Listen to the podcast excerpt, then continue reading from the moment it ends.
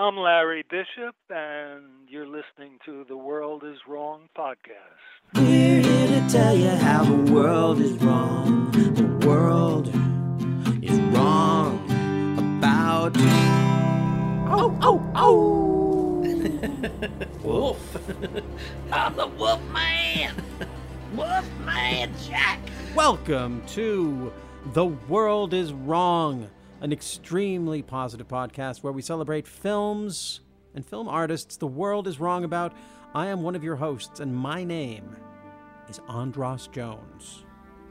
And my name is Bryan Connolly, and I'm also a co-host host with the most. Uh, is that Jack Nicholson or is that Wolfman Jack? That's my Jack Nicholson as a Wolfman. Yeah, we are we are now we are entering the spooky month of Wrongtober. where we look at films that are horror films that are not horror films or films that are not horror films that are horror films. If you're feeling confused and scared, that's because it's Wrongtober. I love it. we are digging into Wolf from 1994, a uh, oft maligned film. Yeah. Oh yeah. This is my choice, so you know I love it. Before we get into playing a clip and talking about it, you want have any first impressions you want to share, Bryan? Um, no, I was just really excited you picked this because I loved this movie. My I rented it when it came out. Uh, watched it with my family. Loved it back then, and it was one of those movies that I really liked, and I didn't know anyone else did.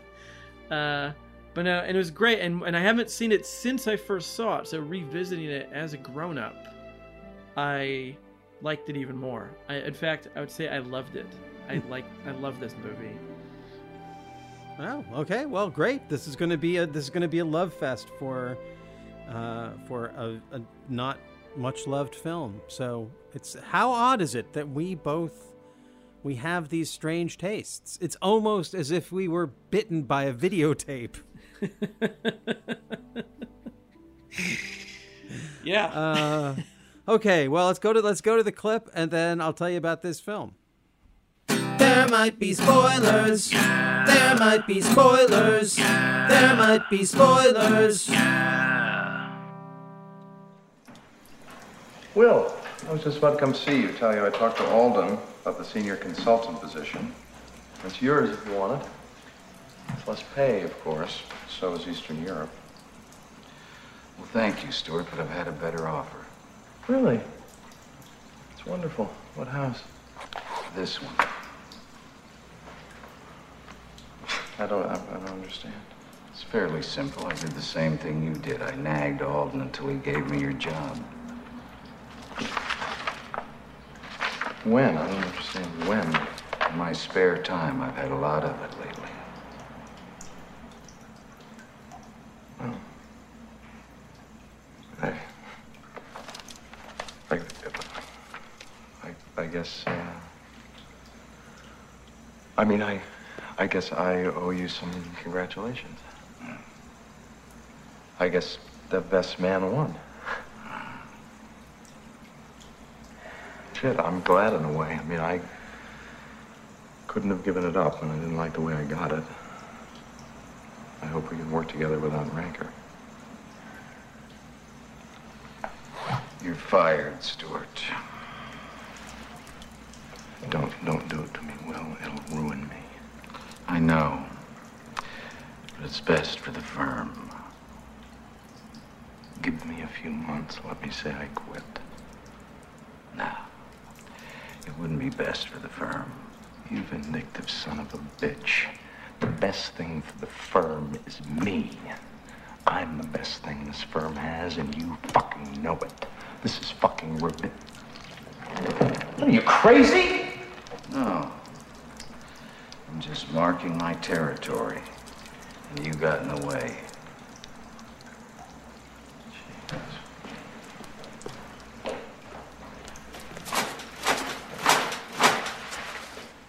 Nice.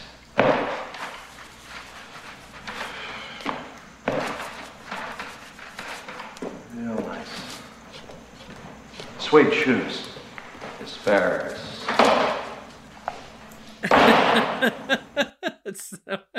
That's the to me that scene of him peeing on James Spader is this the most memorable scene in the movie. Like I've thought about that scene every day for the last thirty whatever years since I saw this movie. Oh, okay. Hold on, hold on, hold on. So, uh, let me tell you about this film, Bryan, and listeners. Mike Nichols and Jack Nicholson collaborated on four, count them, four films together. Carnal Knowledge from 1971, based upon a screenplay by Jules Feiffer, actually did a lot more to establish Nicholson as a movie star than it usually gets credit for these days.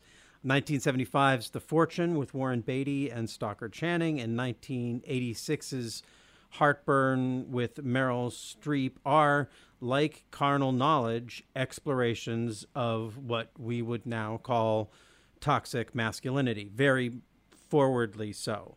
Wolf from 1994 embraces this toxicity in the form of a wolf bite in a horror film that doesn't seem to be that interested in scaring us. Nicholson uses his soft spoken Rudyard Kipling voice to great effect as the weakening editor at a New York publishing house who gets bitten by a wolf and yada yada yada it's a werewolf movie with some amazing scenes and some great actors in some really elegant lighting the the cast you got Michelle Pfeiffer, Christopher Plummer, Kate Nelligan, David Hyde Pierce, Richard Jenkins, like early Allison Janney, very early David Schwimmer and Peter Gerety in small roles. You've even got Prunella Scales from Fawlty Towers in this yeah, movie. yeah.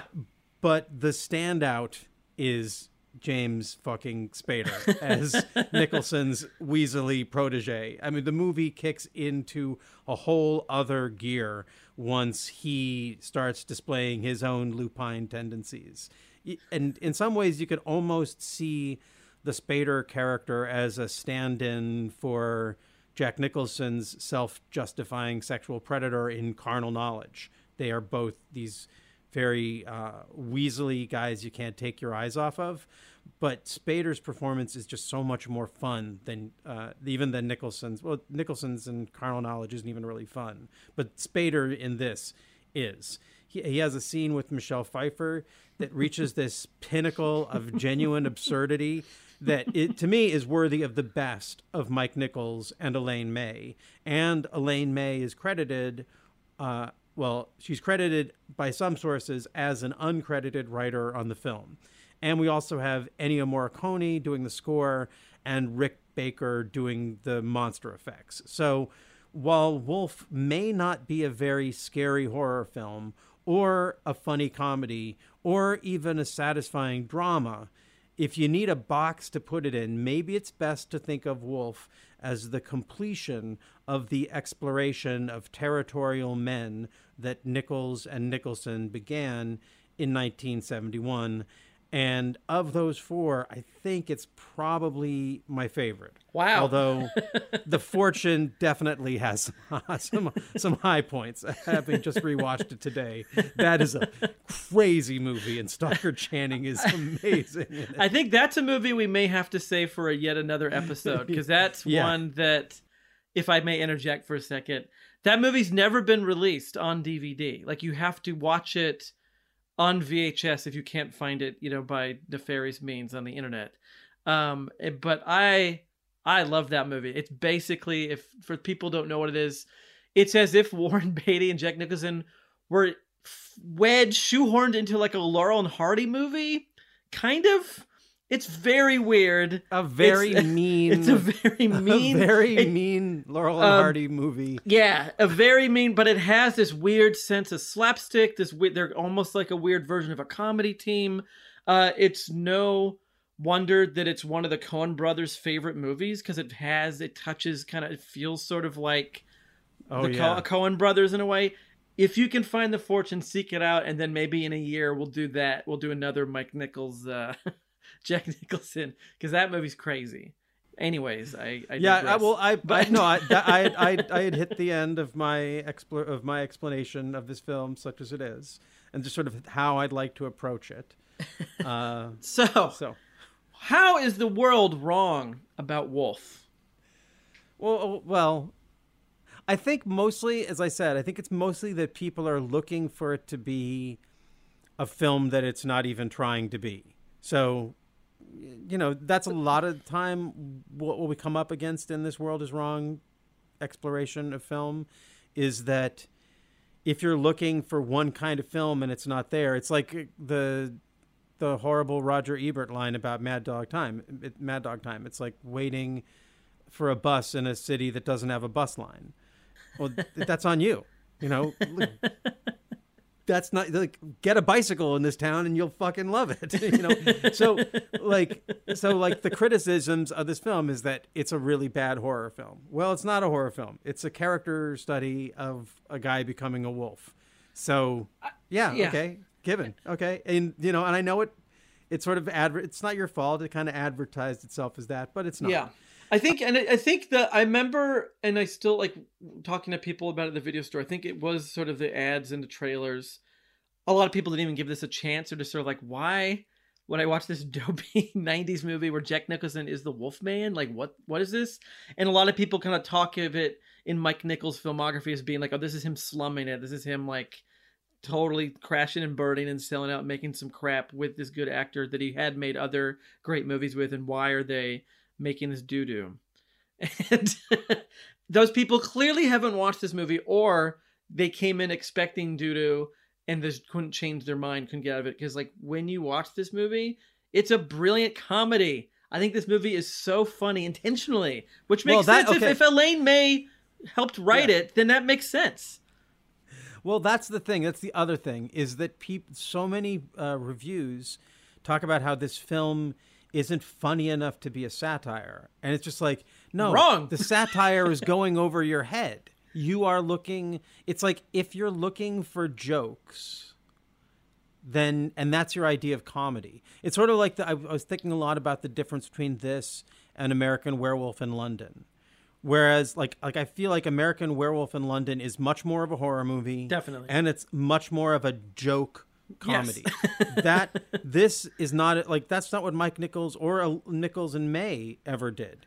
It was Yeah. always humor arising from the absurdity of situations a lot of times where sex is the subtext but you're not actually saying it so it's kind of like that Lubitsch thing too but like an up, updated version of it and that's the thing is like this film su- has such a sense of humor radiating through the whole film that you could think that it's not funny because at no point and this is the Mike Nichols thing Mike Nichols thing there's no point at which he's like but um bump see it's a joke. It's like no we're just gonna just keep going. The movie's just gonna keep happening and it's absurd. And it's kind of true of all, of all of his films. Like the graduate has that and even and closer has that. Uh, that's another one of my one of his films that i love. Who's afraid of virginia woolf has it all through it.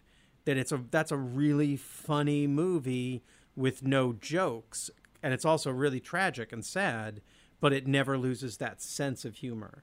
And also enjoying playing with sexual symbolism without actually saying it. And this film just lends itself to all of that. Yeah. Do you know what i do you know what i meant when i referred to nicholson's rudyard kipling voice No, I'm curious because I don't know what he sounds like. It's Well, it's what- not- Or it's is it like what? What do you mean by that? So it's not that he's sounding like Rudyard Kipling. I knew that would be an inside reference. It was at the time around this time and earlier. Nicholson was recording, uh, reading Rudyard Kipling stories for I think it was for Windham Hill Records or it was like there was a whole ti there was a whole series and I was too old to enjoy them as a kid, but I was as an actor. I was really, really excited to listen to these great actors do these stories. And Nicholson did several of the Rudyard Kipling stories with Bobby McFerrin doing the music. Oh, and if you look for them, the, they did they animated them and they're beautiful. And Nicholson's re- like after you hear that, it's sort of like the purest dose You know, like you put maple syrup on your pancakes, but if you ever just take a swig from the jug of maple syrup, that's so like pure Nicholson. In the high and far off times, the elephant, oh best beloved, had no trunk. He had only a blackish, bulgy nose as big as a boot that he could wriggle about from side to side, but he couldn't pick up things with it. and throughout this movie, he's like he's never he never explodes. He never does the Nicholson explosion thing. Mm-hmm. It's all like when he gets powerful, he gets quieter. Mm-hmm. But Nicholson quiet is poetic, is lyrical, is seductive, but not not that leering seductive thing that again it almost feels like James Spader Mike Nicholson is almost saying, "Hey, do like do your version of Jack's overacting thing because he's underacting in this. Yeah. Do the Jack Nicholson thing, and he's not, and he's that's why James Spader is so much better than like a Christian Slater. Like would when you tell him to do a Jack Nicholson, he doesn't do an impression. No offense to your impression earlier, but he does a he turn he knows how to turn it up to that other level of absurdity that Nicholson's doing in The Fortune, and I think also to some degree in Carnal Knowledge, um, not so much in Heartburn, but uh, yeah. So so and so the way the world is wrong about this movie is wanting it to be a horror film when it's not, and not getting how goddamn funny everything is in this movie, but also real. Like it's not like there's a lot of ugly, intense stuff in this movie. There's a you know James Spader at the end. You know, spoiler alerts uh, all throughout this, but James Spader is basically trying to rape Michelle Pfeiffer as a wolf, and those scenes are both horrific and also ludicrous. It's it's such a fine balance. And in this movie, maybe it doesn't work for most people, but I feel like it's the same fine balance that he gets in some of my favorite films of his, like I said, like The Graduate or Closer, uh, to bookend his career. So, yeah, so that's how I think the world is wrong about this movie. Now, Bryan, it's your turn. What do you think about this film? I just love it. It's just it's so it's so sexual. Like you have three like you you're all your lead actors. Like just like the fact that you have scenes with Jack Nicholson who is like James Spader and Christopher Plummer. Like those guys just like sweat sex. those guys are just and it's like and it's something always kind of kind of sleazy about these guys and to put like not in real life maybe in real life but like in as actors like in the roles they play they're always so good at playing sleaze bags and just putting all of them together in this and they're all kind of smirking and they're all kind of doing their kind of gross dude thing. I love it. It's great. And then putting michelle pfeiffer kind of in there and this is like post her doing catwoman like you have all these people just dripping with like sex and sexuality and so it's it just I, I didn't of course i didn't pick up on that when i first saw it when i was a kid but as an adult i'm like man this is like this is a steamy sexy sleazy movie like i did not expect that Hey, don't Um, sell Kate Nell- Nelligan short either. She kind she's kind has a kind of ice queen eroticism that that is kind of surprising in this film. Yeah, Uh, but we yeah. can get to that. Yeah. Uh, so that that was exciting and great because I totally forgot that Christopher Plummer was in this movie, and uh, yeah, I was kind of expecting to be excited to see Jack Nicholson as a Wolfman. I did, but I was pleasantly surprised at how brilliant James Spader is, and like, there's so many good moments this, that he has in this movie, and I love that when they turn into werewolves. They just kind of look like 90s creeps. Like they don't really look like dogs. They kind of just look like like a greasy 90s scumbag. Just somebody that would be like you know like at lollapalooza or something. Just like this sweaty gross like sideburns like kind of that unshaven 90s look that everyone did.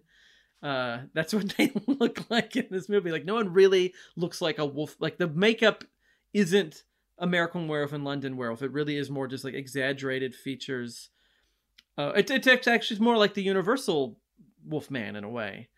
Um, who I noticed while watching this, Jack Nicholson, same body type as a Lon Chaney Jr. He has that kind of like the when he's running around like with it just his like jeans. This like, it feels very Lon Chaney Jr. Um, yeah.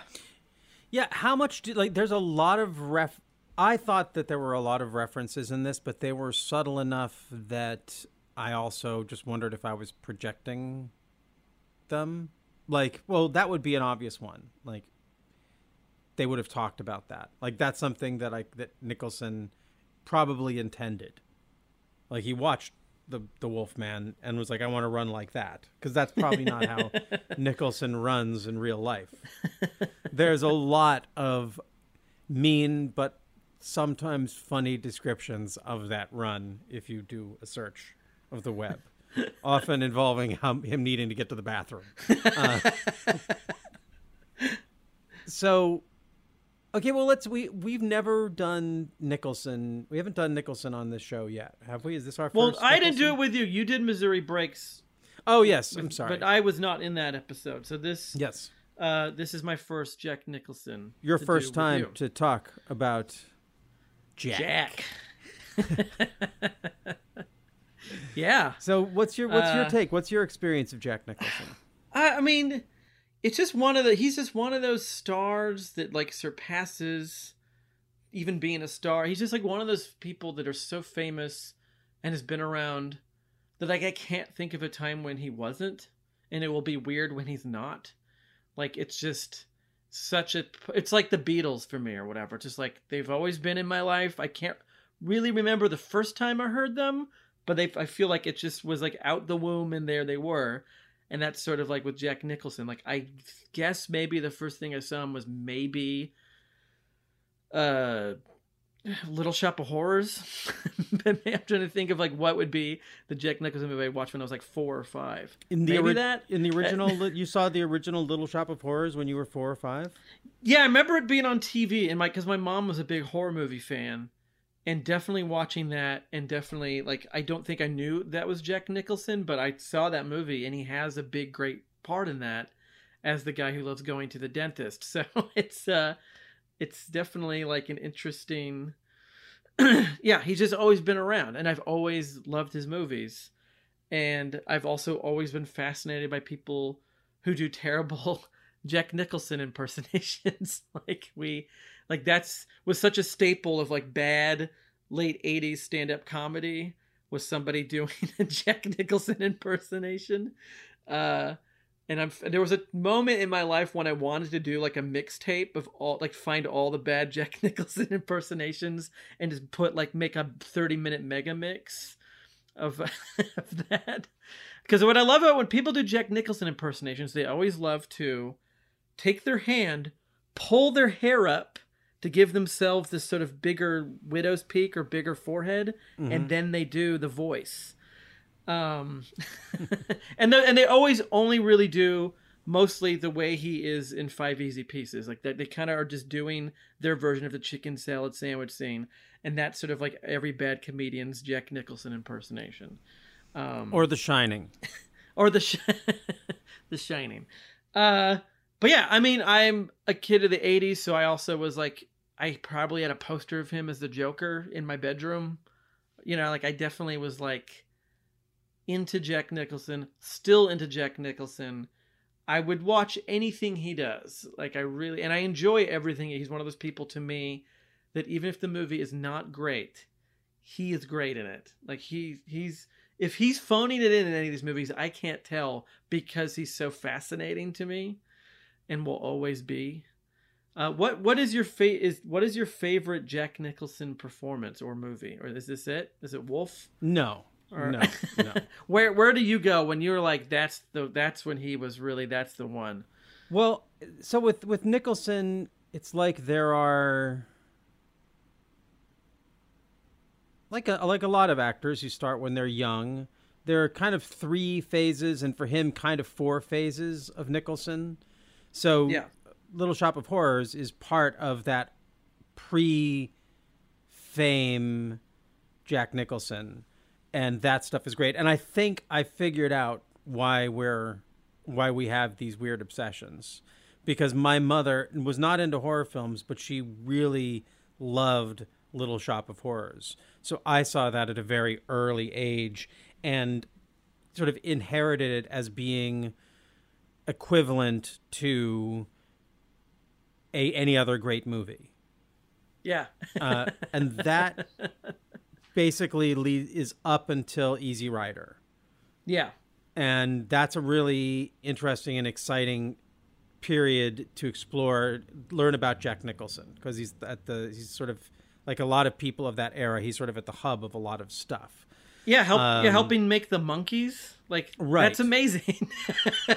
Yeah, he was one of the producers of the Monkees. So yeah, he's he's really just a. a at, he was, he I always learned of him as a highly intellectual actor, like Yeah. a, one of the rare actors who can play actually play intelligence because he well either because he has it or because he's good at playing it but there's something really intelligent about him as an actor as an archetype so then then we have the what you know is just the classic jack nicholson which is pretty much i would say easy rider through like through reds yeah. Mm-hmm.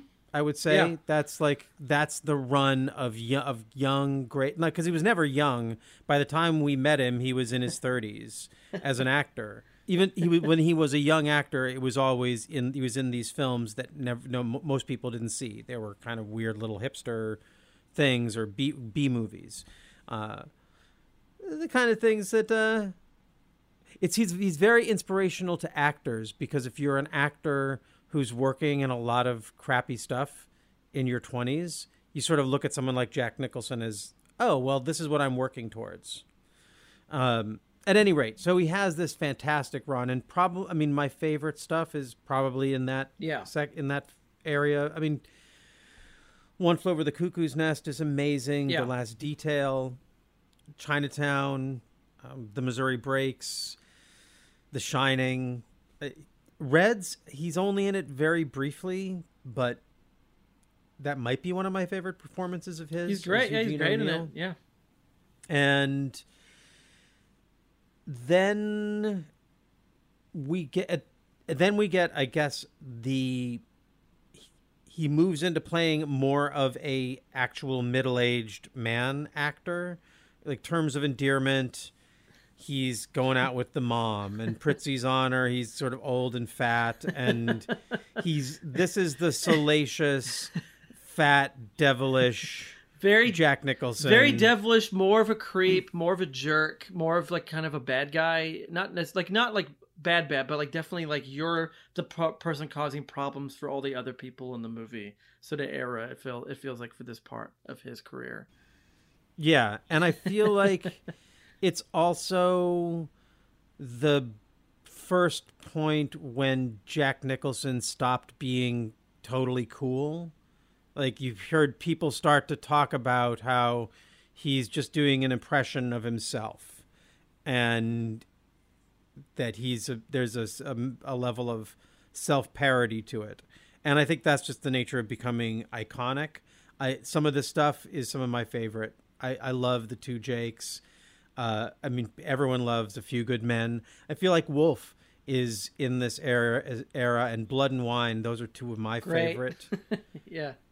Uh, Jack Nicholson, like middle aged, still like it's creepy that he's hooking up with the young actress in it, but it's not impossible. As once we get to about Schmidt, it's sort of like then he now he's playing old Jack, and he's and I don't know if we're gonna get another Jack Nicholson uh, film, but that like the stuff from that is the best of that is The Departed, The Bucket List, and Anger Management, and About Schmidt Yeah. uh, are all a fully gray old man Jack. Yeah. He's no longer if he is hooking up with the young actress, it's as it's played as a joke, and it's not. we're not supposed to take it seriously. So, my favorite. I it, it's so hard to it's so hard to pick because Yeah. I want to pick one. You know, it's like my favorite for the world is wrong would be this or Blood and Wine, Yeah. um, the two Jakes. I still have not seen the two Jakes. I was afraid to Oh. watch the two Jakes. Two Jakes is I think Two Jakes is great. Um, yeah, we'll definitely do an episode about that. I don't. There's very few of his films that I and performances I don't like. Uh, I don't love. Actually, I don't love the original Batman. You know, I, I get what he's doing, but it's too much. I love that movie. I love his Um, performance in that I'm, movie. I'm I'm too much of a Who fan to really dig the to- him and Tommy, but I'll you know I'll allow it. um, I don't know. Did you see the Crossing Guard? no, I've never seen that. No. Yeah, I don't. Um, a Sean Penn film. Uh, yeah. So anyway, uh, instead of answering your question about what my favorite Jack Nicholson is, I decided to whip out my uh, long list of favorites. so, uh, but what about? Okay, so let's let's talk about Nicholson and Nichols. You've seen how many of those films? I've seen I've seen all but Carnal Knowledge. I've not seen Carnal Knowledge, but I saw the other two. I've seen Heartburn and I've seen uh The Fortune. So I didn't really 100% describe carnal knowledge. It's uh, Jack Nicholson and Art Garfunkel back when Art Garfunkel was a movie star, following these two guys from college into middle age as sexist young men becoming sexist old men and treating Candice Bergen and Ann-Margret particularly poorly. Ann-Margret's amazing in the film. Candice Bergen is very Candice Bergen in the film, and uh, Nicholson has these scenes where he's he's in a towel sitting at a at a chair smoking a cigarette with his belly hanging out kind of uh, I don't know being terrible to Ann-Margret that are sort of ugly and charismatic. And it re- I, I remember reading magazines from around that time. I was just you know like they were old magazines that I found when I was a little bit older in the mid the later 70s reading about it. And something about that had this seemed to have a big impact and it's only 71 it's not this is before the last detail and five easy pieces and one flew over the cuckoo's nest. And there's something he's playing this weird amoral like uh like a like a, a bad ugly guy who you can't take your eyes off of. Uh and it it has a almost Stanley Kowalski kind of quality except if Stanley Kowalski were fat and smart instead of dumb you know instead of buff and dumb but uh Hmm. yeah anyway you recently seen heartburn Yeah. the nora ephron Oh, so uh, good. you want to talk about that a little bit That is a great movie, and that's a movie that I never wanted to watch because the video box is so boring. It was like one of those movies where it's like famous people in it, and like that's all we're gonna give you on the video box. Like, okay, so I never watched it, but then seeing it, that is definitely one of my favorite Meryl Streep roles. But then like he is so good, and he's such a jerk in it. But it, but like you kind of feel sorry for him, you kind of love him, you kind of hate him, you really hate him. Like it's it's a, it's a very emotional ride, but because it's uh, Mike Nichols, it's also very funny, uh, and it's incredibly well written. It's it's that's a Nora Ephron script, and so it has that Nora Ephron thing where it's like very human but very clever, and just like it's brilliant. I love that movie. That's probably out of the the movies he did with Mike Nichols. That's probably my favorite one. really Yeah. I mean, I haven't seen Carnal Knowledge, but like I there's something about that movie that really and I watched it because when we were doing Bewitched, I was like, oh, I should watch some other Nora Ephron. And so that I was totally floored by that movie. I think that script is so good, the acting is so good. There's that great scene where uh him and Meryl Streep are like singing about babies or whatever. that part's really good. Um, there's a there, like if you want to see uh, Jack Nicholson versus Yakov Smirnoff, that's a movie for you to watch.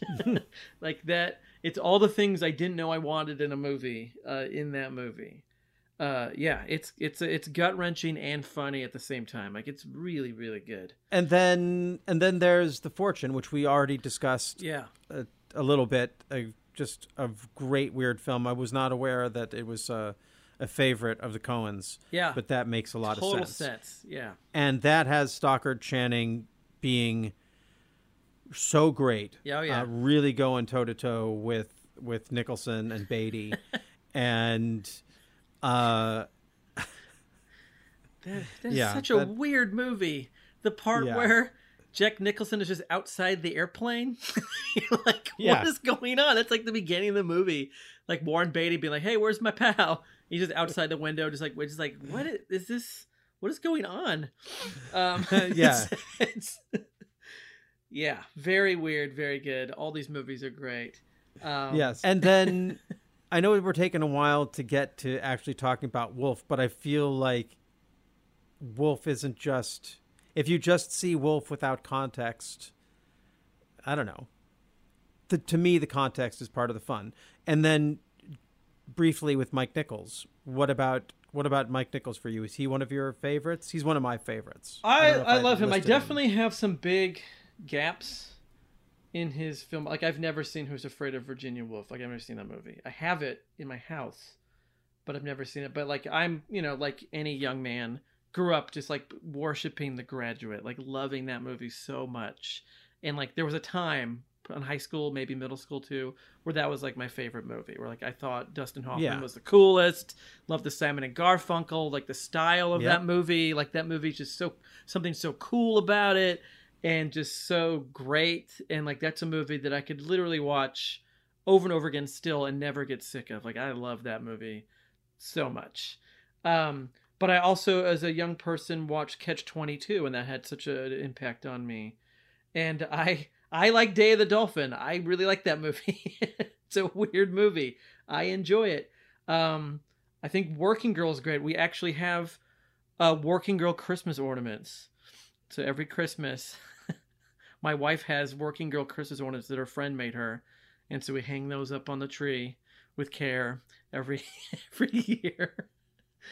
And uh, postcards from the edge is great, and the birdcage is brilliant, and primary colors doesn't really work, but it's interesting. And like, yeah, I just I think he is a great filmmaker, and like what's what's interesting about him is that he can just like just get a good performance from everybody. Like he like this movie like that we're talking about, all the performances are great. Like you just have that talent as a director, and he's also like a theater guy that you're able to just pull these amazing performances and even surprising performances from people that you already knew were great, but giving you like a new thing from them, which is fantastic. Um, yeah, I know. I'm just really you know, happy that we're finally talking about one of his movies because I, I I definitely think he's one of my favorite filmmakers for sure. Yeah, yeah. I uh, the only ones I'd want to add in there would be uh, like, have you seen Closer? No, it's another one that I have, Get but ri- oh to be in the right mood those, for it. oh man, who's afraid of Virginia Woolf and Clo- look? Those are prob those are other than The Graduate. Those uh, those would be my top three. exciting. Would be uh, so and and who's afraid of Virginia Woolf? At this point in my life, I might like it more than The Graduate.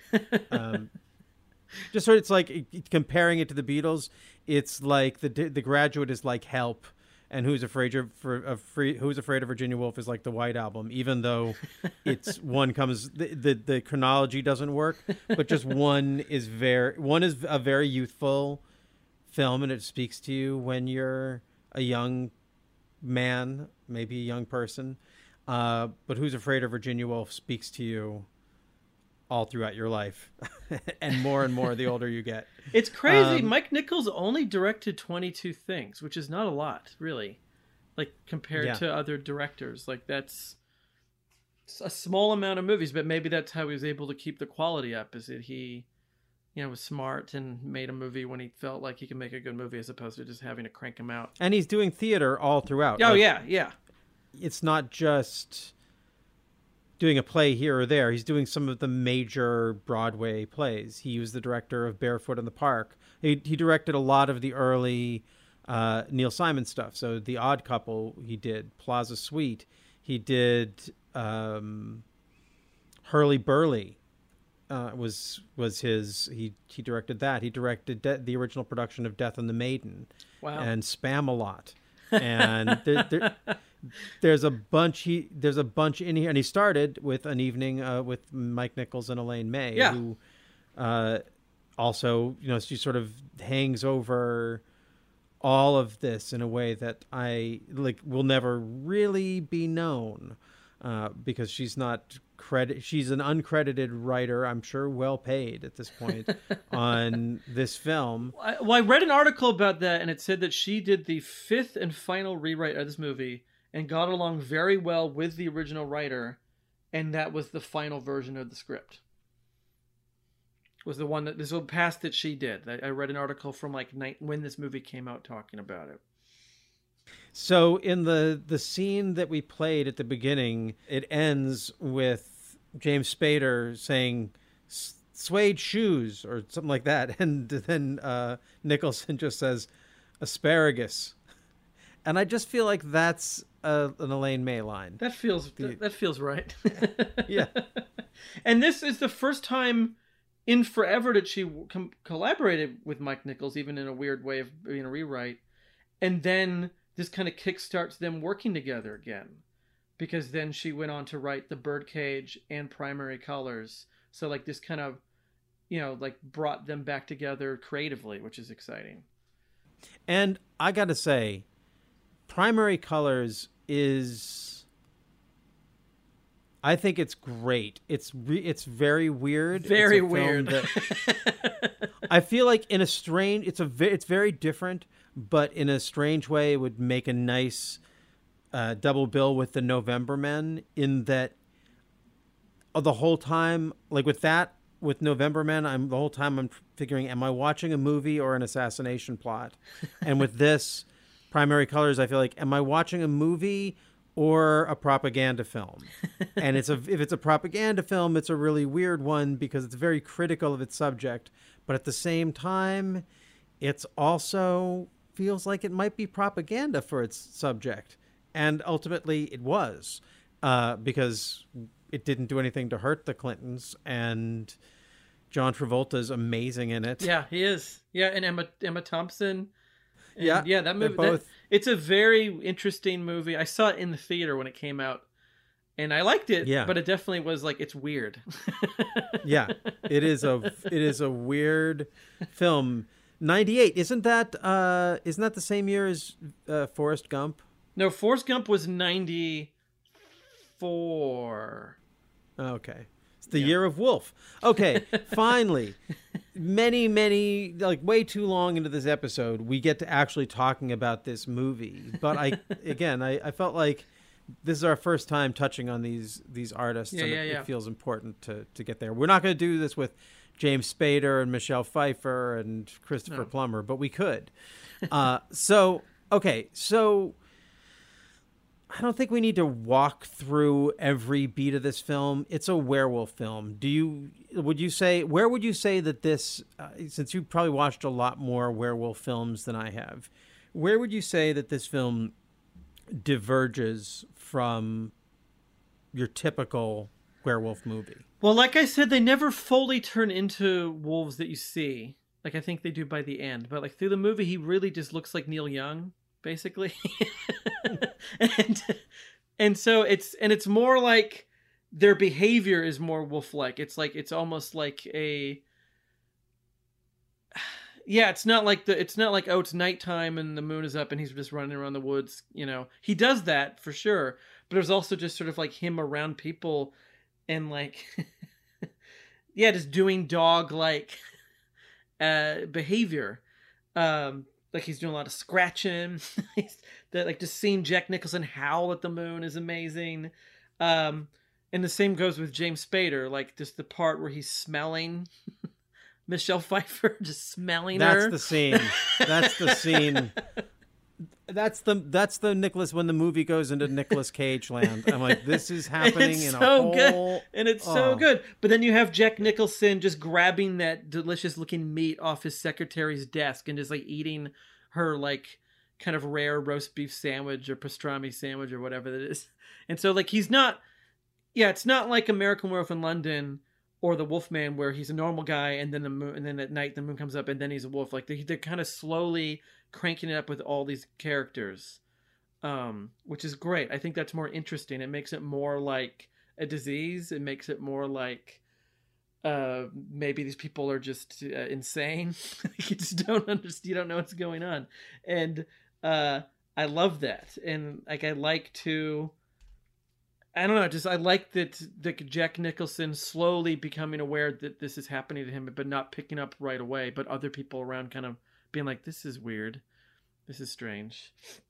Um, yeah. So like, Yeah, and, and, the- you, and, this- do- and you don't have the classic like, I'm hunting the werewolf. I got my silver bullet. I must kill him. I'm the werewolf hunter. Like you don't really have that in this movie either. Um, which is like you have police in there trying to like Richard Jenkins trying to solve a crime, but it's different. It's not like let's grab the villagers and we're gonna stop the werewolf. like doesn't really happen so much. Um, yeah, and that's why it doesn't feel like a horror movie. It's more of like a character study. It's more of a, a weird, you know, satire on like yeah masculinity and in the '90s. It's not a horror. This is not a werewolf. It's called Wolf, but it does not f- fit in with the other werewolf movies. the scenes where Nicholson is becoming aware of his wolfenness are the like for me the other part of like because throughout the at the beginning of this movie the the movie starts he's a very he's a weak it's it's weird he's simultaneously supposed to be someone who has earned the respect sorry motorcycle going by uh who simultaneously earned the respect of his peers and he's and all these authors he's a beloved older editor but he's also this sort of weak cuckolded man who doesn't stand up for himself and is about to get pushed out of his job. And then he runs over runs into a wolf in Vermont which we know which we're told over and over again doesn't happen and couldn't have happened. And then the and the wolf bites him and that's where the yada yada yada it's a werewolf movie kicks in. Uh but watching him go from the weak man to the strong man through the senses of the wolf basically through hearing and smelling which are two i don't know they're, they're not easy things to convey cinematically. It's not like it's he has he displays these feats of strength. He displays feats of sense like he he gains his eyesight back. He like there's this great point where david hyde pierce who's awesome in this movie uh is uh and there's all these great t- sorry there's all these great tv people who i feel like are right before they hit. Like whoever the casting director who worked on this was always aware like oh well there's this guy who's going to be in a tv show david schwimmer. We'll have him play the cop.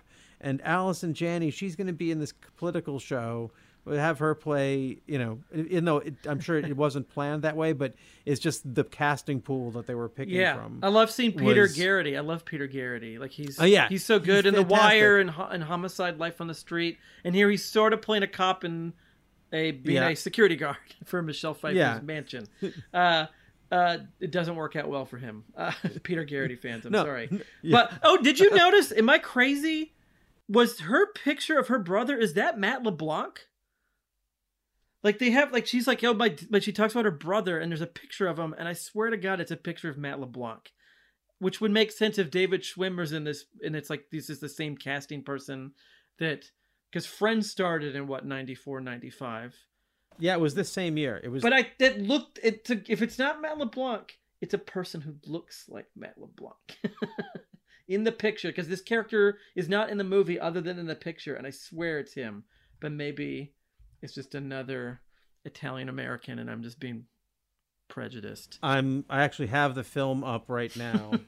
I remember it's the part where she's talking about her brother. It's like when they first yeah, come no, I found out. it. And I swear, when Um, I saw that picture, I was like, that looks like Matt, like a young Matt LeBlanc, like he posed for this picture. Um, but he's not credited on IMDb like as an actor because he's not in the movie. He's just a picture on a mantle. So like you don't credit those people. So it's Really? no, no. It isn't Matt LeBlanc, but it is Justin Kirk Oh, okay. from the TV show Weeds and a lot of other things since then. Uh, I'm pretty sure. But wild. So okay, so not You Matt caught that? Almost. I knew it was somebody familiar. I was like, that person looks familiar. That is that's that's a good catch. That is a good catch. But my point was that the way that they demonstrate Jack Nicholson becoming a wolf with all these actors that he gets to act off of, it's all I find it really engaging. Those are the, my favorite parts of the film. But as far as like now that we've seen so many films about superheroes and people transforming into things, generally they do that in a way that is a lot. I don't know. That doesn't. That is less subtle, or and doesn't feel as good as just Jack Nicholson walking out and all of a sudden being able being able to hear all these conversations and smell the alcohol on someone's breath and smell the lover on his wife's robe and all these things that I don't know empower this older man which in the context of all these Jack Nicholson Mike Nichols perform films it is the most it I guess maybe now that they're old guys, they're kind of reveling in being old guys and they're able to throw the young guy James Spader under the bus. Whereas when they were making Carnal Knowledge and The Fortune, they were those guys. I don't know. I don't know. Um, I mean, that scene in the bathroom is amazing. This like seeing these two actors be just like the, it's like a literal pissing contest. and just like the fact that it takes place at a urinal, it's just like it's so good. and it's funny because it's it's like the way like you're right the way he kind of starts ineffectual in this movie and becomes more confident and more you know cool it's almost as if he was bitten by a jack nicholson and becomes sort of the jack nicholson that we know and love in movies is sort of what happens to this character. He becomes more of a jerk. He becomes more sexy. He becomes like and because like jack nicholson in movies has always had this kind of animal quality to him like always. There's just something Mhm. about like the, like it, the animal changes. Sometimes he's a snake. Sometimes he is a wolf. Sometimes you know like he and so to have a movie where he actually turns into an animal but really he just becomes more like jack nicholson like his you know and it's funny to me like you make a movie about a wolf man and what's wolf what are wolf men famous for? That they grow all this hair but you cast one of the most famous like balding men like the person who's famous for his receding hairline and you cast him as a wolf man and then you don't fill that in you don't fix it. He is basically a werewolf with a receding hairline i really like that. I think that's really funny. Um and there's something about the beginning that's like i mean i mean i know why. It's like that beginning reminds me so much of the shining just seeing jack nicholson driving a car in the snow. Like it just feels so shining to me. And I guess at one point Stanley Kubrick was maybe considered to direct this, and he quickly turned it down. I don't know who pitched that idea before I went to Mike Nichols, but uh, that's weird. Um, but I, I just like, I mean, just seeing Jack Nicholson running around, just howling and acting like an animal is so fun. It's just so fun to watch. Like I can't get sick of it. It's it's really funny and I think he knows it's funny. I like, and that's what's so great about this movie is that like I think everybody who made this movie knows how funny it is, but they don't show their cards. Like they're doing all these things, but they're playing it like it's a serious movie. But that's what makes it funnier. Like if they leaned into it being like, isn't this funny? It wouldn't be funny at all. But the fact that it is done like a drama makes it all the better. Like And even like if you go to IMDb, this isn't even listed as a comedy at all. It's it's drama first, then horror, and then romance. And comedy's not even a part of it.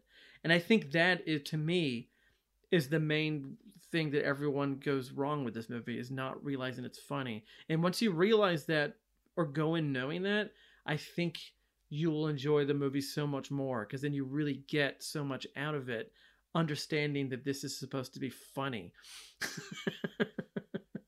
Yeah, but not jokes funny. Not This jokes is- funny. It's just it's it's it's a funny movie made by Mike Nichols, so it's a smart. Yeah. It's smart. It's it's too smart. Maybe I think that's Yeah. maybe the fault is that it, this is not the movie that everybody wanted to see in the theater, so they were turned off by it, and the people who would have wanted to see this didn't know that that's what this was, and so like I think this like if anybody takes anything from this episode is like watch this movie knowing that it's an incredibly intelligent comedy which you don't expect from a movie called Wolf with Jack Nicholson becoming a werewolf, but that is what this is. That's why it's a Mike. It, that's it's a Mike Nichols movie. Just don't forget that. And I think people forgot that. Like he's Yeah. not gonna make some dumb, crappy horror movie. Like like that's not. Why would he do that? He didn't need to make these movies. like he chose to make this movie. Uh. Yeah, it's um. I don't know. Yeah, just yeah, him becoming Jack Nicholson. It basically is kind of what this movie seems like to me. It's like him figuring out. Like this movie could be about what he was like in the '60s, figuring out what he needed to be in the '70s. Like in 1968, he's bitten by the Jack Nicholson werewolf, and then we get our five easy pieces. We get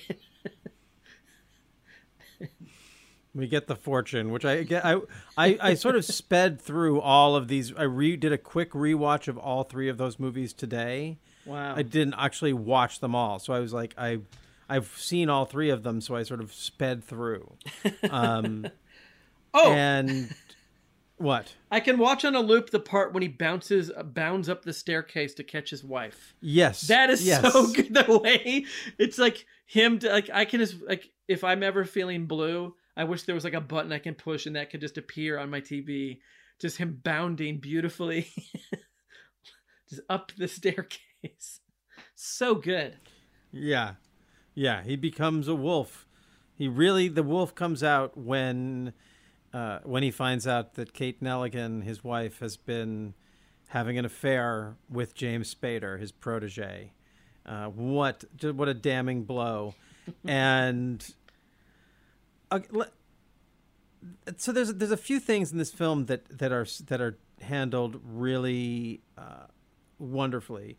Something about Kate Nelligan's character. She's an actress that I, an actor that I am somewhat aware of, but I can't really, you know, place anything in particular. And that's there is a particular thing she's doing in this film with a character that should be more unlikable than she is and it's not and it's kind of an empty role but her moments like the moment that follows that really land in this way where I don't know if that's Mike Nichols' direction or just like how he uh, how he set her up to resonate in that way. But she's not as an uh, she's she's actually far less uh, uh, unsympathetic. That's a, a lot of double negatives in there. she's far more sympathetic than uh, the character is necessarily uh, written to be if it's in another movie, and I feel like uh, so I feel like what she's doing is pretty pretty amazing in the film. Are did you? No, I wouldn't say amazing. Uh, let me back up. I don't want to oversell it, but I feel like that's a performance that I definitely didn't pay attention to on the first watch. But the more I watch it, the more I'm noticing very subtle things It- that she's doing, and Nichols is picking up It on. seems like the most grounded and real character in the movie. Like she's existing in a, a movie that's not about a werewolf in a way. Like the way she acts in it, like it feels very natural and real. Like there's there's something that that you would not expect from a in a movie called Wolf. Um, and can we talk about there's two very subtle things that get communicated without being said, and I went back over and over to try and find out if I missed them. But one is when Christopher Plummer fire is is is offering Jack Nicholson the opportunity to get to quit or take a job that nobody would want before he's after he's been bitten, but before he's really become a wolf. So while he's still a weak man, at some point in that conversation, Christopher Plummer divulges to Nicholson that it was James Spader's character, his protege, who betrayed him mm-hmm. and has been campaigning for this job that he keeps saying that he would will quit if if they fire Jack Nicholson's uh, his the character Will. If they're going to if they fire him, he'll quit. But in fact, he's been campaigning for the job. Yeah. And of course, we kind of know that because it's James Spader and he's a weasel at this point in his career and everything he's doing. Uh, but Christopher Plummer never explicitly says that it's James the job's going to James Spader, and Nicholson never asks. And then the next time Nicholson shows up with Kate Nelligan and uh, James Spader, he knows that Spader is the one, but it was never spoken. And there's a part like unless you remember it being spoken, that's just this very that's sort of the level of the sense of humor or the sense of intelligence that's in this film of like, okay, well they just figured it out. Or you figure it out. But did you did you pick up on that? I thought that they actually said his name, but maybe I'm wrong. Uh, but I mean, it's I think it's also the thing of like, well, James Spader's there. Well, of course that's him. Like we've seen his other movies. we know what he, what James Spader gets up to. Like clearly, it's it could only be it's it's not David Hyde Pierce. It's James Spader. like we all saw Pretty in Pink and Sex Lies and Videotape. We know what a weirdo this guy can be. Like clearly, he's the one up to some bad business. Um, okay. Well, then the other thing the other thing is so do you think Jack Nicholson killed Kate Nelligan? There's a whole point where oh yeah, yeah.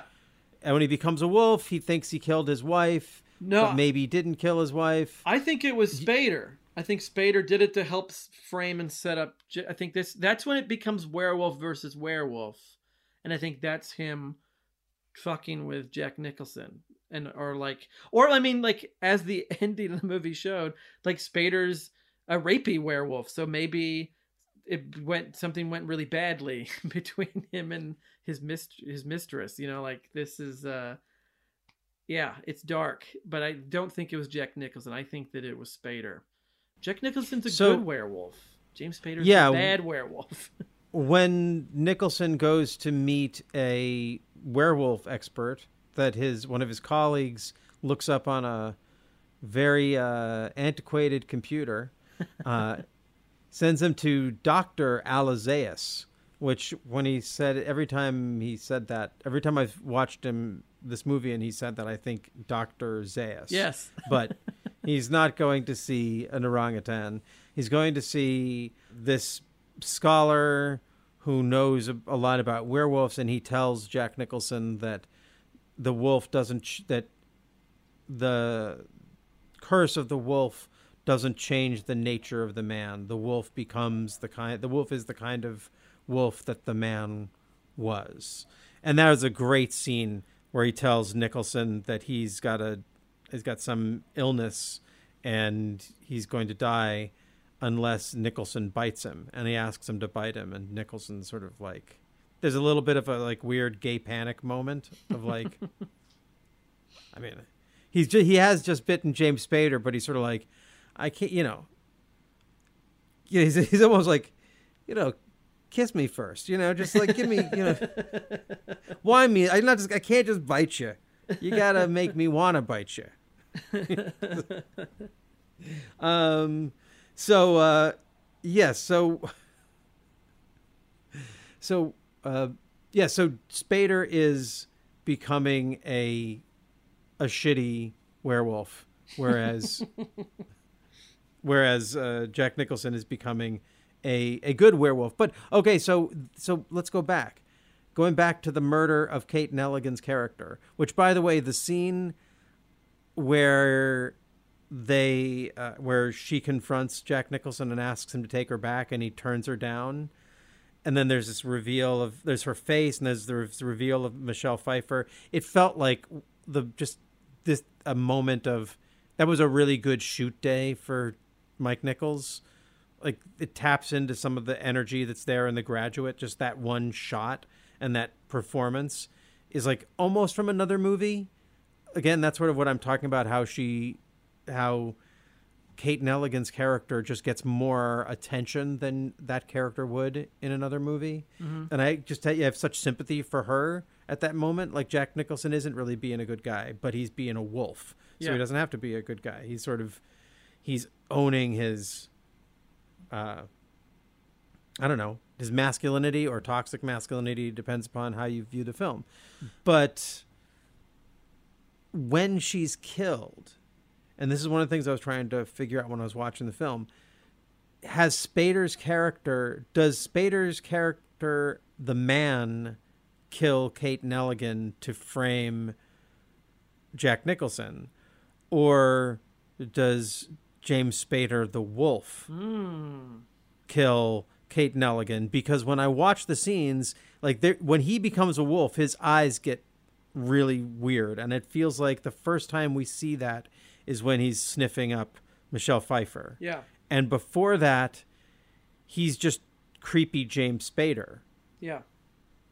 But then she was killed by like the when they when Richard Jenkins describes the murder, he describes it as being like she was attacked by an animal. So I don't know. I ju- jury's still out. I think if this if this went to trial, I think Jack Nicholson, I think Will might still be convicted. Hmm. I don't know. I'm Well, I mean, that's don't- what they try to do in the movie. but I, I, that's one of those things where again the way it's the way all this is communicated leaves these questions and i like that it's just the it's not i don't know if it's like a sense of when i say a sense of humor i don't mean that it's always got to be funny Yeah. sometimes it could be a sense of humor about like just okay well chew on that you know It- you don't really know And interesting enough, Kate Nelligan was in the 1979 version of Dracula, the Frank Langella one, uh, as Lucy. So she's she's dabbled in two of the classic horror villain films. in a way. have you seen that one Oh, it's the best. That's the best version of Dracula. It's so good. That- Really? Oh yeah, it's great. That's a great movie. The best version version of Dracula. Yeah, directed But- by John Badham. Is that how you say? Okay. Badham? Written by W. D. Richter. Uh, it's the mo- my it was my mom's favorite. Maybe that's why I think it because she thinks it's the be- it's the best version of the book. But you have Laurence Olivier as Van Helsing. Donald Pleasence is in it. Like it's a very well-made movie. It's a very good movie. Um and yeah, she's one of the she's like the main lady in it. So yeah, watch watch that version of Dracula. Watch the 1979 Dracula. It's fantastic. And Franklin Langella, brilliant as Dracula. okay, okay. Um, and another interesting fact: uh, the Kate Nelligan character in Wolf was originally going to be played by Mia Farrow, and Mike Nichols fought for it to be Mia Farrow, but the studio did not want Mia Farrow for fear of all the controversy that she was dealing with with Woody Allen at the time. And did you know that? So this must have been around the time because there's a whole story that Mia Farrow basically told Mike was was trying to get Mike Nichols to be her new boyfriend, like No, the rebound guy after again if for people who have been drawn into the soap opera of Woody Allen and Mia Farrow that's one of the stories that goes around is that she was was he uh, sort of desperately told him like I'm you're going to marry me and he was like uh no was he not with Diane Sawyer at the time? Uh, n- well, no, she he was. Uh, that's sort of you know it's sort of like Mia Farrow and Andre Previn, or Mia Farrow and Frank Sinatra. It's kind of was her mo a little bit. Uh, again, in the realm of the gossipy world that everyone who got drawn into that drama got drawn into. This I, I'm I'm repeating gossip repeated in these circles where there's so much gossip going on. Ultimately, she's the one who turned the role down because she had a scheduling conflict. So he won out and trying to get her in the movie, and then she's like, "I can't do it." so he- I wonder if this who knows? Like, and that would have been it. If that would have been weird with her, because she to me is so much more fragile seeming and looking. Yeah. That having the way Jack Nicholson treats his wife. If it was Mia Farrow, I feel that would be even more upsetting. that would feel not like a funny movie. That would feel like a very upsetting movie. Yeah. Um, In, in all kinds of ways. I think that was a I think that was a bullet that was a bullet dodged. A silver bullet. No silver bullets in this by the way. And- Not even a Bob Seger cameo. And it's worth to point out this is our second Richard Jenkins movie that we covered uh, after The Imposters. Oh yes. Um, yes. And Elaine May is the voice of the operator on the phone that calls, uh, that wait, that does the wake up call for Jack Nicholson in the hotel. Actually, Richard Jenkins and Allison Janney, who were the oh, that's lovers. right. Yeah, that's right. They were together Yeah. as the lovers in uh, the dastardly terrorist lovers in uh, So um, clearly old friends. Yes. Well, clear with this casting director. Clearly old friends with this casting director. And it's weird that the yeah that uh, the lady from Fawlty Towers is in this movie. It's the only other thing I've ever seen her in.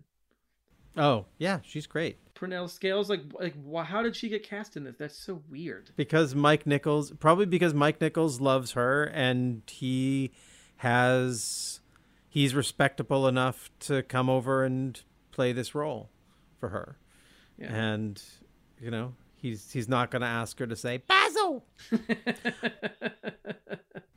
so we, we haven't we haven't discussed the one thing we haven't discussed in this film really other than the Ennio Morricone score and the Rick Baker makeup which we can discuss or, or not is Michelle Pfeiffer. yeah.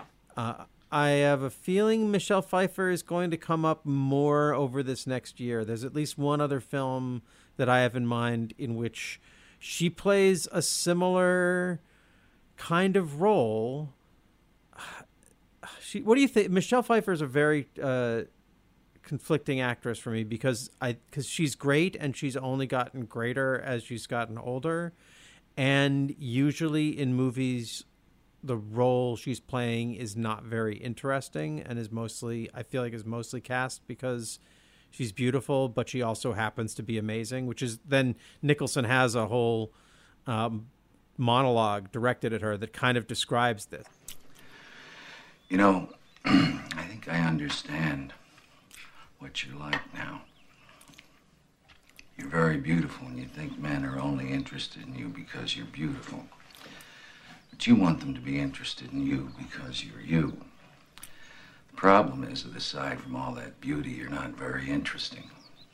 You're rude, you're hostile, you're sullen, you're withdrawn.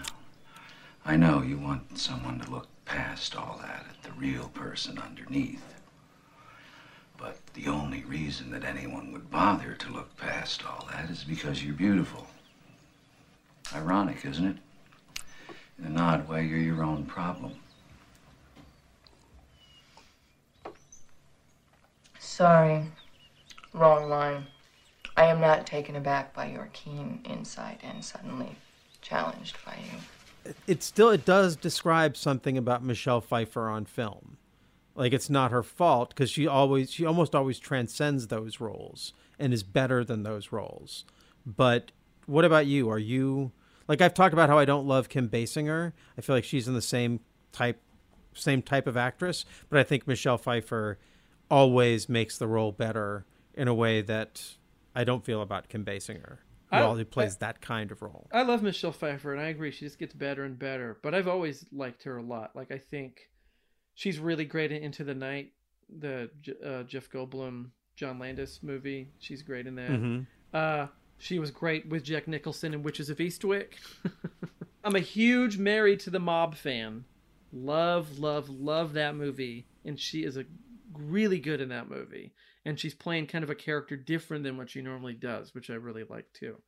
Uh, uh, yeah, I don't know. I've just I've always been a fan. Like I loved her as Catwoman. I'm like Age of Innocence is she's great in that. Like Dangerous Minds is great. Like, yeah, I'm a I'm a big fan. I think she's oh What Lies Beneath is so good. Like, yeah, I think she's just like you always know you're gonna get something great from her, and and she just has that star quality. Like she like just with Jack Nicholson, it's like you show up and you just have a presence. You just have a way. Like if this was an underwritten role, and maybe it was, she makes it work, and she makes it so good, just by being there and being Michelle Pfeiffer in this role. Yeah. She does a lot with yeah, does a lot with not a lot. Uh, and she's yeah, she's she's excellent in it. Uh, a lot of those films that you you mentioned were films that I'm not that into, so I think that's probably can I think that probably explains why uh, why there's a a weird you know lack of not even respect, a lack of knowledge around uh, around her films. Um, so, to be corrected. I mean, but again, I I think I've seen most of them. Uh, but uh, I love her in uh, Dangerous Liaisons. That's one that I think is fantastic. And uh, isn't she in that Oscar bait Sean Penn movie? Oh, I am that Sam. everyone that everyone likes to make fun of. yes, But yes, she is. I seem I seem to remember thinking that the meanness directed at that film was unfair. Um, so Well, clearly you didn't see the scene where he falls down the stairs with the cake. is that is that was that really terrible? That's the only part that I've seen is him him excited about a cake and he falls down. It's kind of slapsticky. I don't think it's supposed to be unintentional slapstick. Um, Yeah, well, How's- I uh, how's Tequila Sunrise? Have you seen that? That's the one I want to do. I want to do Te- Tequila Sunrise as an episode. I recently rewatched that film, and it is wild. It is a very pro cocaine movie from a just say no time, and Kurt Russell is fantastic in it. One of uh, maybe one of his best roles. Uh, definitely one of his best roles. Maybe his best. I don't know. Uh, and it's directed by Robert Towne from his own script, and it has a, a Arliss Howard shows up in it a- as a, a young Arliss Howard, and it's you know peak Mel Gibson and peak Michelle Pfeiffer having they have a way too long love scene in the hot tub. Says you.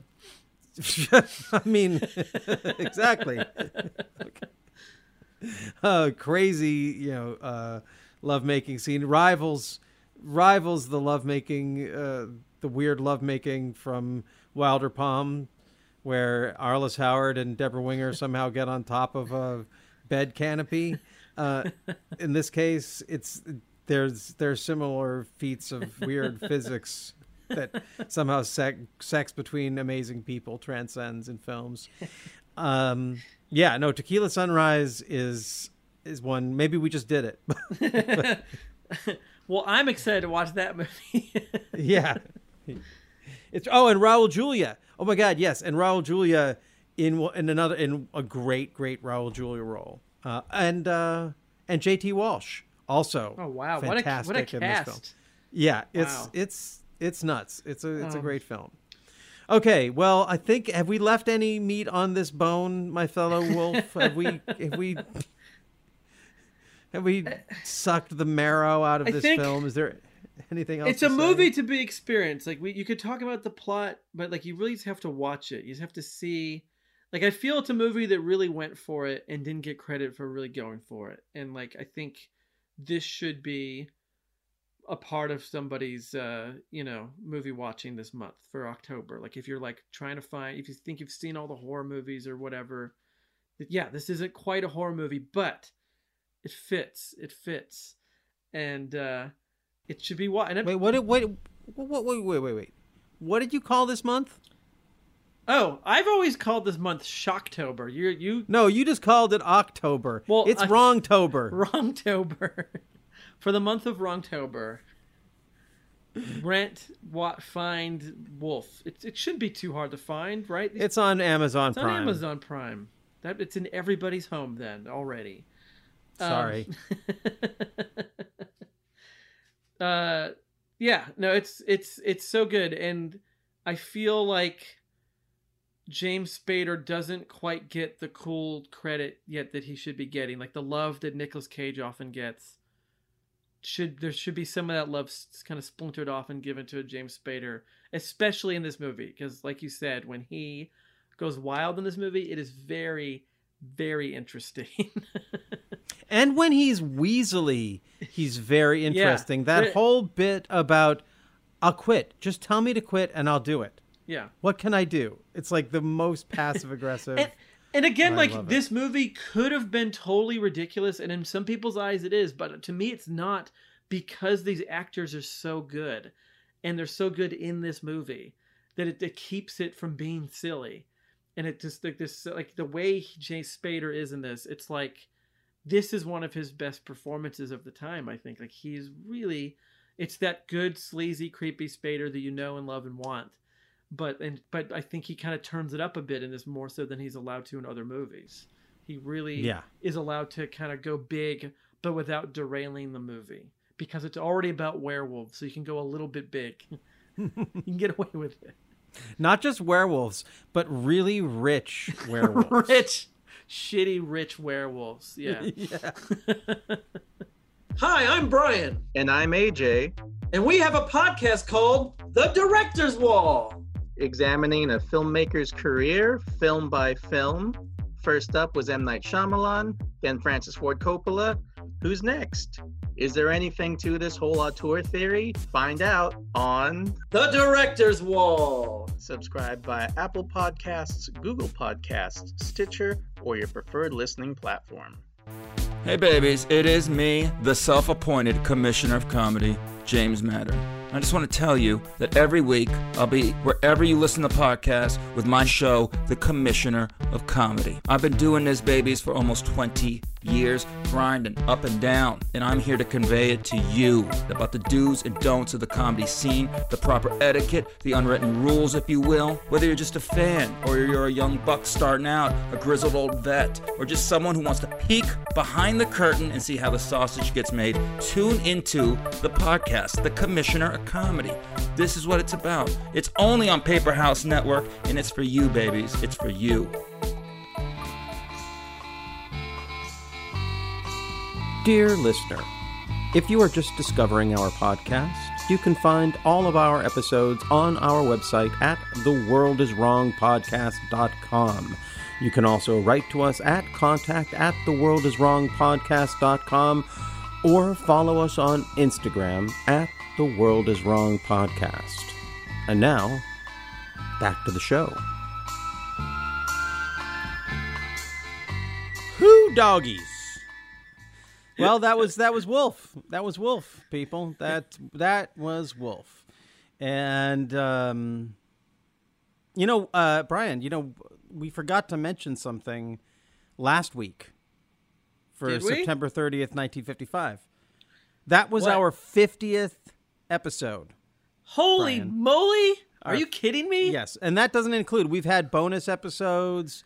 We've we- had more than 50, but that's 50 That's- official episodes. That's crazy.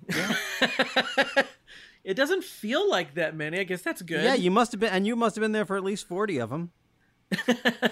uh, maybe a little less than that, but no, you were there for still- all of them to some even degree. Even still, Yeah. like that's that's amazing. That's fifty movies in now that the world is wrong about. That means the world is pretty darn wrong. Yeah.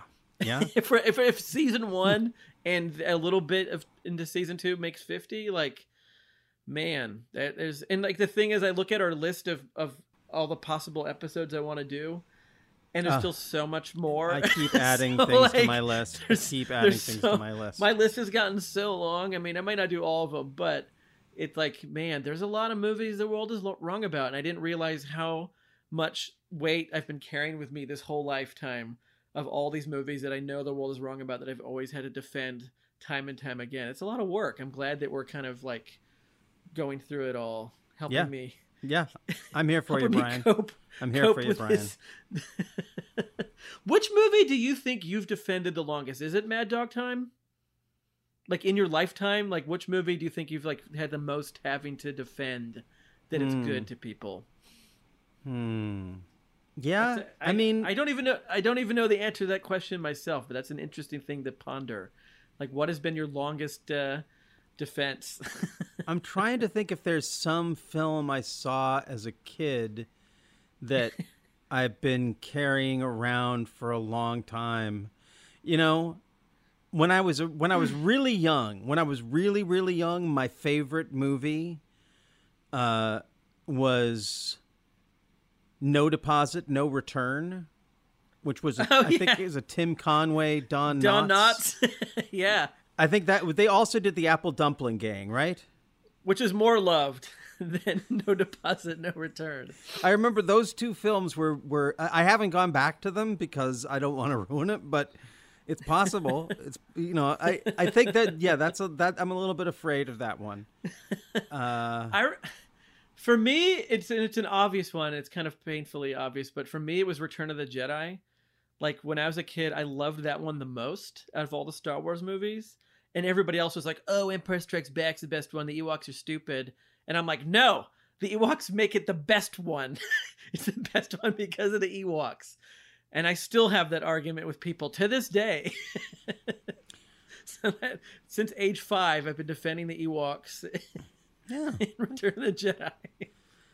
I knew, I knew back then in my heart that we would have a show someday where we could defend all these movies. You know, Well, I used to get beat up. do- I used to get beat up for defending Star Wars, the original one, when I was when it first came out. But I don't think, really? Did, didn't everybody like that movie though? No, no. I mean, I I- Really? no, no. I mean, I know it was very, very popular, but Yeah.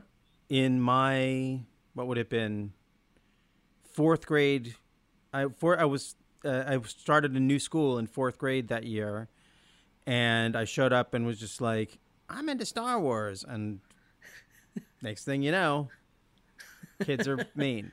Uh, Were these uh, Star Trek fans? I, I think they were just. I think they were just ki- kids who liked, you know, boys who liked cars and football.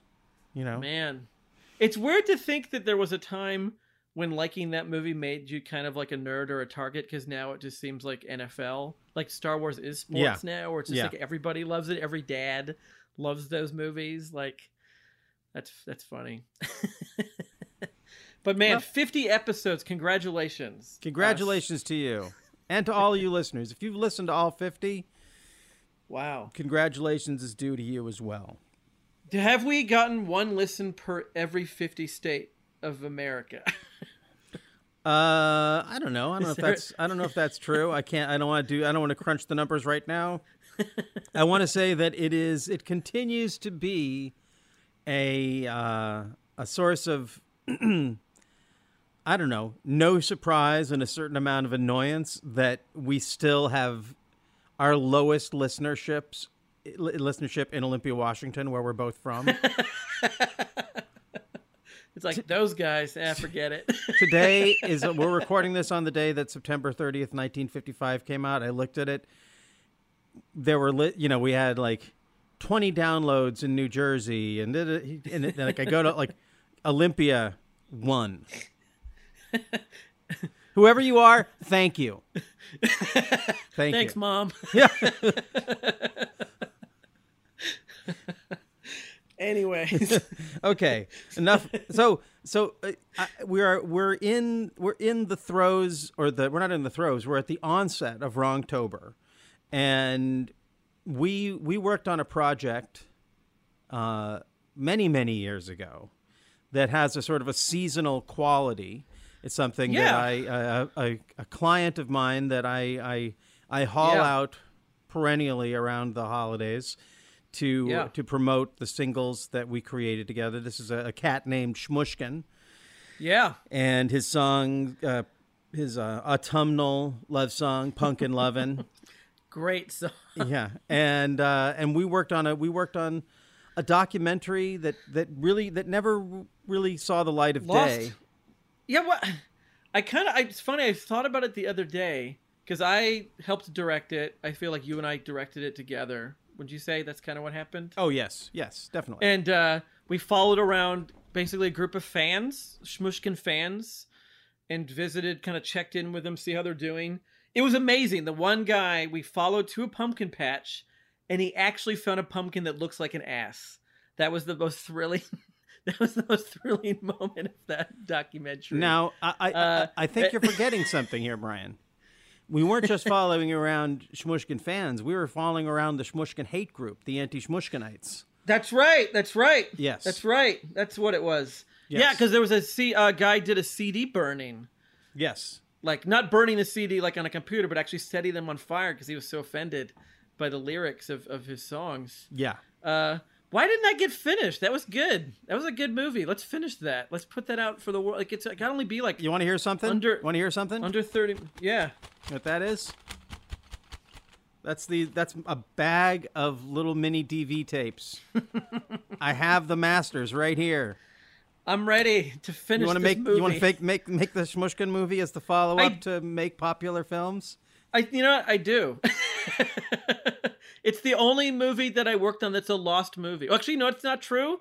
You and I made another movie that I also never finished. Oh, yeah? which two? Which one was that? Uh, remember that one movie where I made you stand in a park and pretend to yell at a cell phone? oh yeah. I never finished that movie, but I, I have that scene uncut. I feel like I feel can- like that was not one of my can- greater performances. Maybe that's why I never did anything with it. No, I, I it didn't work. Uh, but Anyway, so but I felt uh, like I go on. yeah No, I feel like we should finish this movie before next Wrongtober. We should we should get it done. Oh yeah. Well, I'm down. I'm down. I tell you what. So the just so the listeners can get a sense of what we're talking about, and because it's a, a like a minute and a half long song, I'm just going to drop uh, "Punkin' Lovin'" in here. Yes, Uh, so you can get a sense of what we're talking about, and I'll include links in the show notes so you can get your shmushkin on for the uh, for the holiday seasons.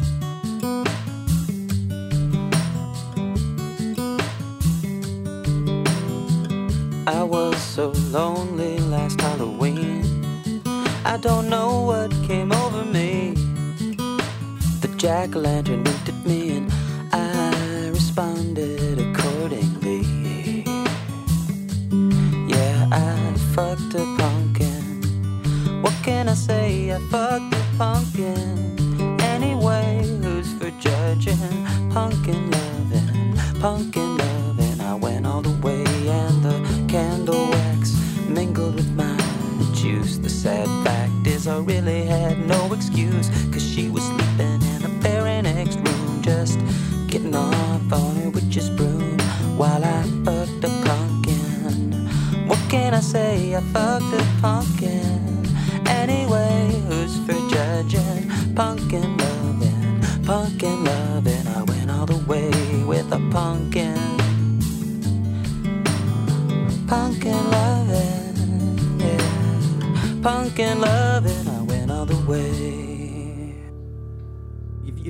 if you like Punkin' Lovin', you're gonna love Christmas Cunnilingus.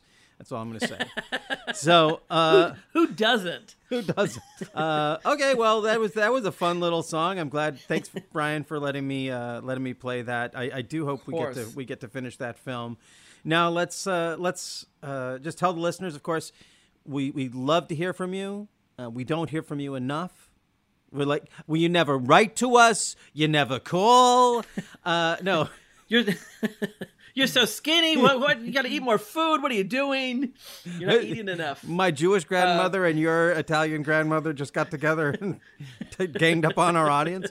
Uh, so, uh, yes, please write to us at contact at theworldiswrongpodcast.com. And you can find all of our episodes at The World Is Wrong or at www.theworldiswrongpodcast.com. We have two social media sort of uh, faces. One on Instagram, and Bryan, you pretty much handle the Instagram. Pretty much for the most part, yes. That's all all me. Yeah, sometimes if you if you write to us privately, we may, you know, I one of us, one or the other of us might respond on the DMs. But in general, uh, you're you're posting those.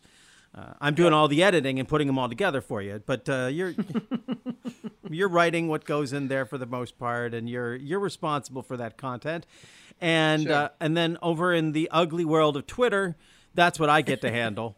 Uh, so I'm over there handling the Twitter account. If you see me liking or or putting out stuff that uh, that's uh, that's movie related, there you can know it's probably coming from me because Bryan doesn't want to have anything to do with Twitter. It's a it's a It's an ugly, ugly world that I terrible don't place, want anything you to do with. Yes. It's like I think of it as sort of like in Beetlejuice when they leave the house and they're in that desert planet with the sandworms. That's that's like Twitter to me. Well, thanks for giving me that job. I get all the fun stuff. you get to do all the nice pictures and the, and I get to get on and argue about the value of Adam McKay's political films. Uh, Do you like Adam McKay's political films? I, no? I love Adam McKay's political films. I've uh, never seen Vice. I heard it's good. Did you did you see The Big Short? Loved it. It's great. Have you seen Margin Call? No, I don't know what that is. Oh, if you like The Big Short, you should also see Margin Call. It's a it's a great little it's a star-studded film about the same sort of the same dynamic. Uh, Jeremy Irons is in it, and Kevin Spacey, and Demi Moore, and Paul Bettany, and Ooh. yeah, it's on and on and on. It's just like, yeah, it's a really yeah. It's if, if you Okay. dig anyway. Uh, so. Yeah. So anyway, so uh, yes, Twitter I'm handling, Instagram you're handling, and you can find us. Uh, they're both. Let's see on. Uh, just look in the show notes. I don't even remember because it's confusing. I know on Instagram we're at the World Is Wrong podcast, and on on Twitter we're something else. I think it's like World is Wrong Pod because there is already an at World is Wrong, and that is definitely not us. yes. So, so don't don't bother those people about movies; they don't want to hear about it. So, In fact, if you're not Maybe- already on Twitter, don't don't even don't even go there. Uh, but if you are, if you're if you're if you're addicted as as as you can get on that, uh, that's where you can find us. and next week we're going to have a special guest co-host, and we are going to be talking about the film Okja, a very very very scary film from the director Bong Joon Ho and Jen Brown, your fellow Austinite, will be joining Yeah. us to exciting. discuss this film. And uh, I got to tell you, it's a good episode. You should stick Good. around for that. Great. So I guess that brings to a close our first entry in our month of wrongness, Wrongtober. Thank you, Bryan, for, uh, you know, for sniffing this film up with me. Just marking my territory. Until next time, it falls to me to remind you all that however much fun we've had here, the sad truth is that the world is still wrong. And wherever you are, it's probably wrong about you.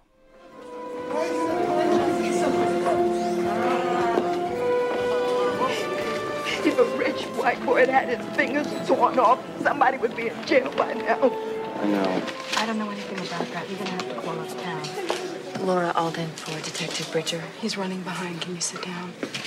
Here, myself, I'll take my seat. No, that's all right. Please. No, I want to stand. You don't know me, do you? I'm Stewart Swinton. No. I've been out to visit your father several times, but we never really met. I'm a very close friend of Will Randall. He's the husband. I know who he is. Oh, you've met. No, I just know the name. Ah. Now, this is such a terrible, terrible thing. I'm just in shock over it. Will Randall was more than a friend and a colleague. He was my mentor. And you were his protege. Yes, a better word. It's a true pleasure. What an interesting scent you have, Miss Alden. At once new and familiar, very familiar. Thank you. Were you bitten? What? Were you bitten? What an odd question. What a, what a very odd question. What made you ask such a question? I don't know. People. you know, When people are bitten, oftentimes it's on the hand. What are you here for? I, um. They want some information about the publishing house, and I'm standing in for my father. George Swinton. Come on in. Would you have a drink with me when we're done here, Miss Alden? I'd really like to get to know you, and perhaps I could tell you a little bit about Will. Thank you. That's very sweet. Of course, I'd love to.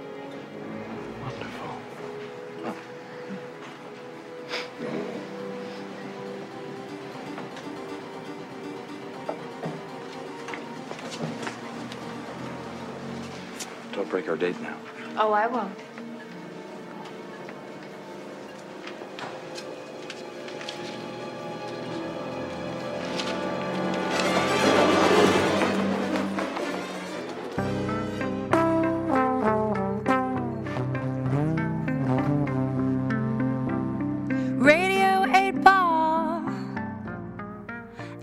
Here. When I'm not co hosting the World is Wrong podcast, I'm hosting and producing the Radio 8 Ball podcast, where we answer questions by picking songs at random, like picking musical tarot cards.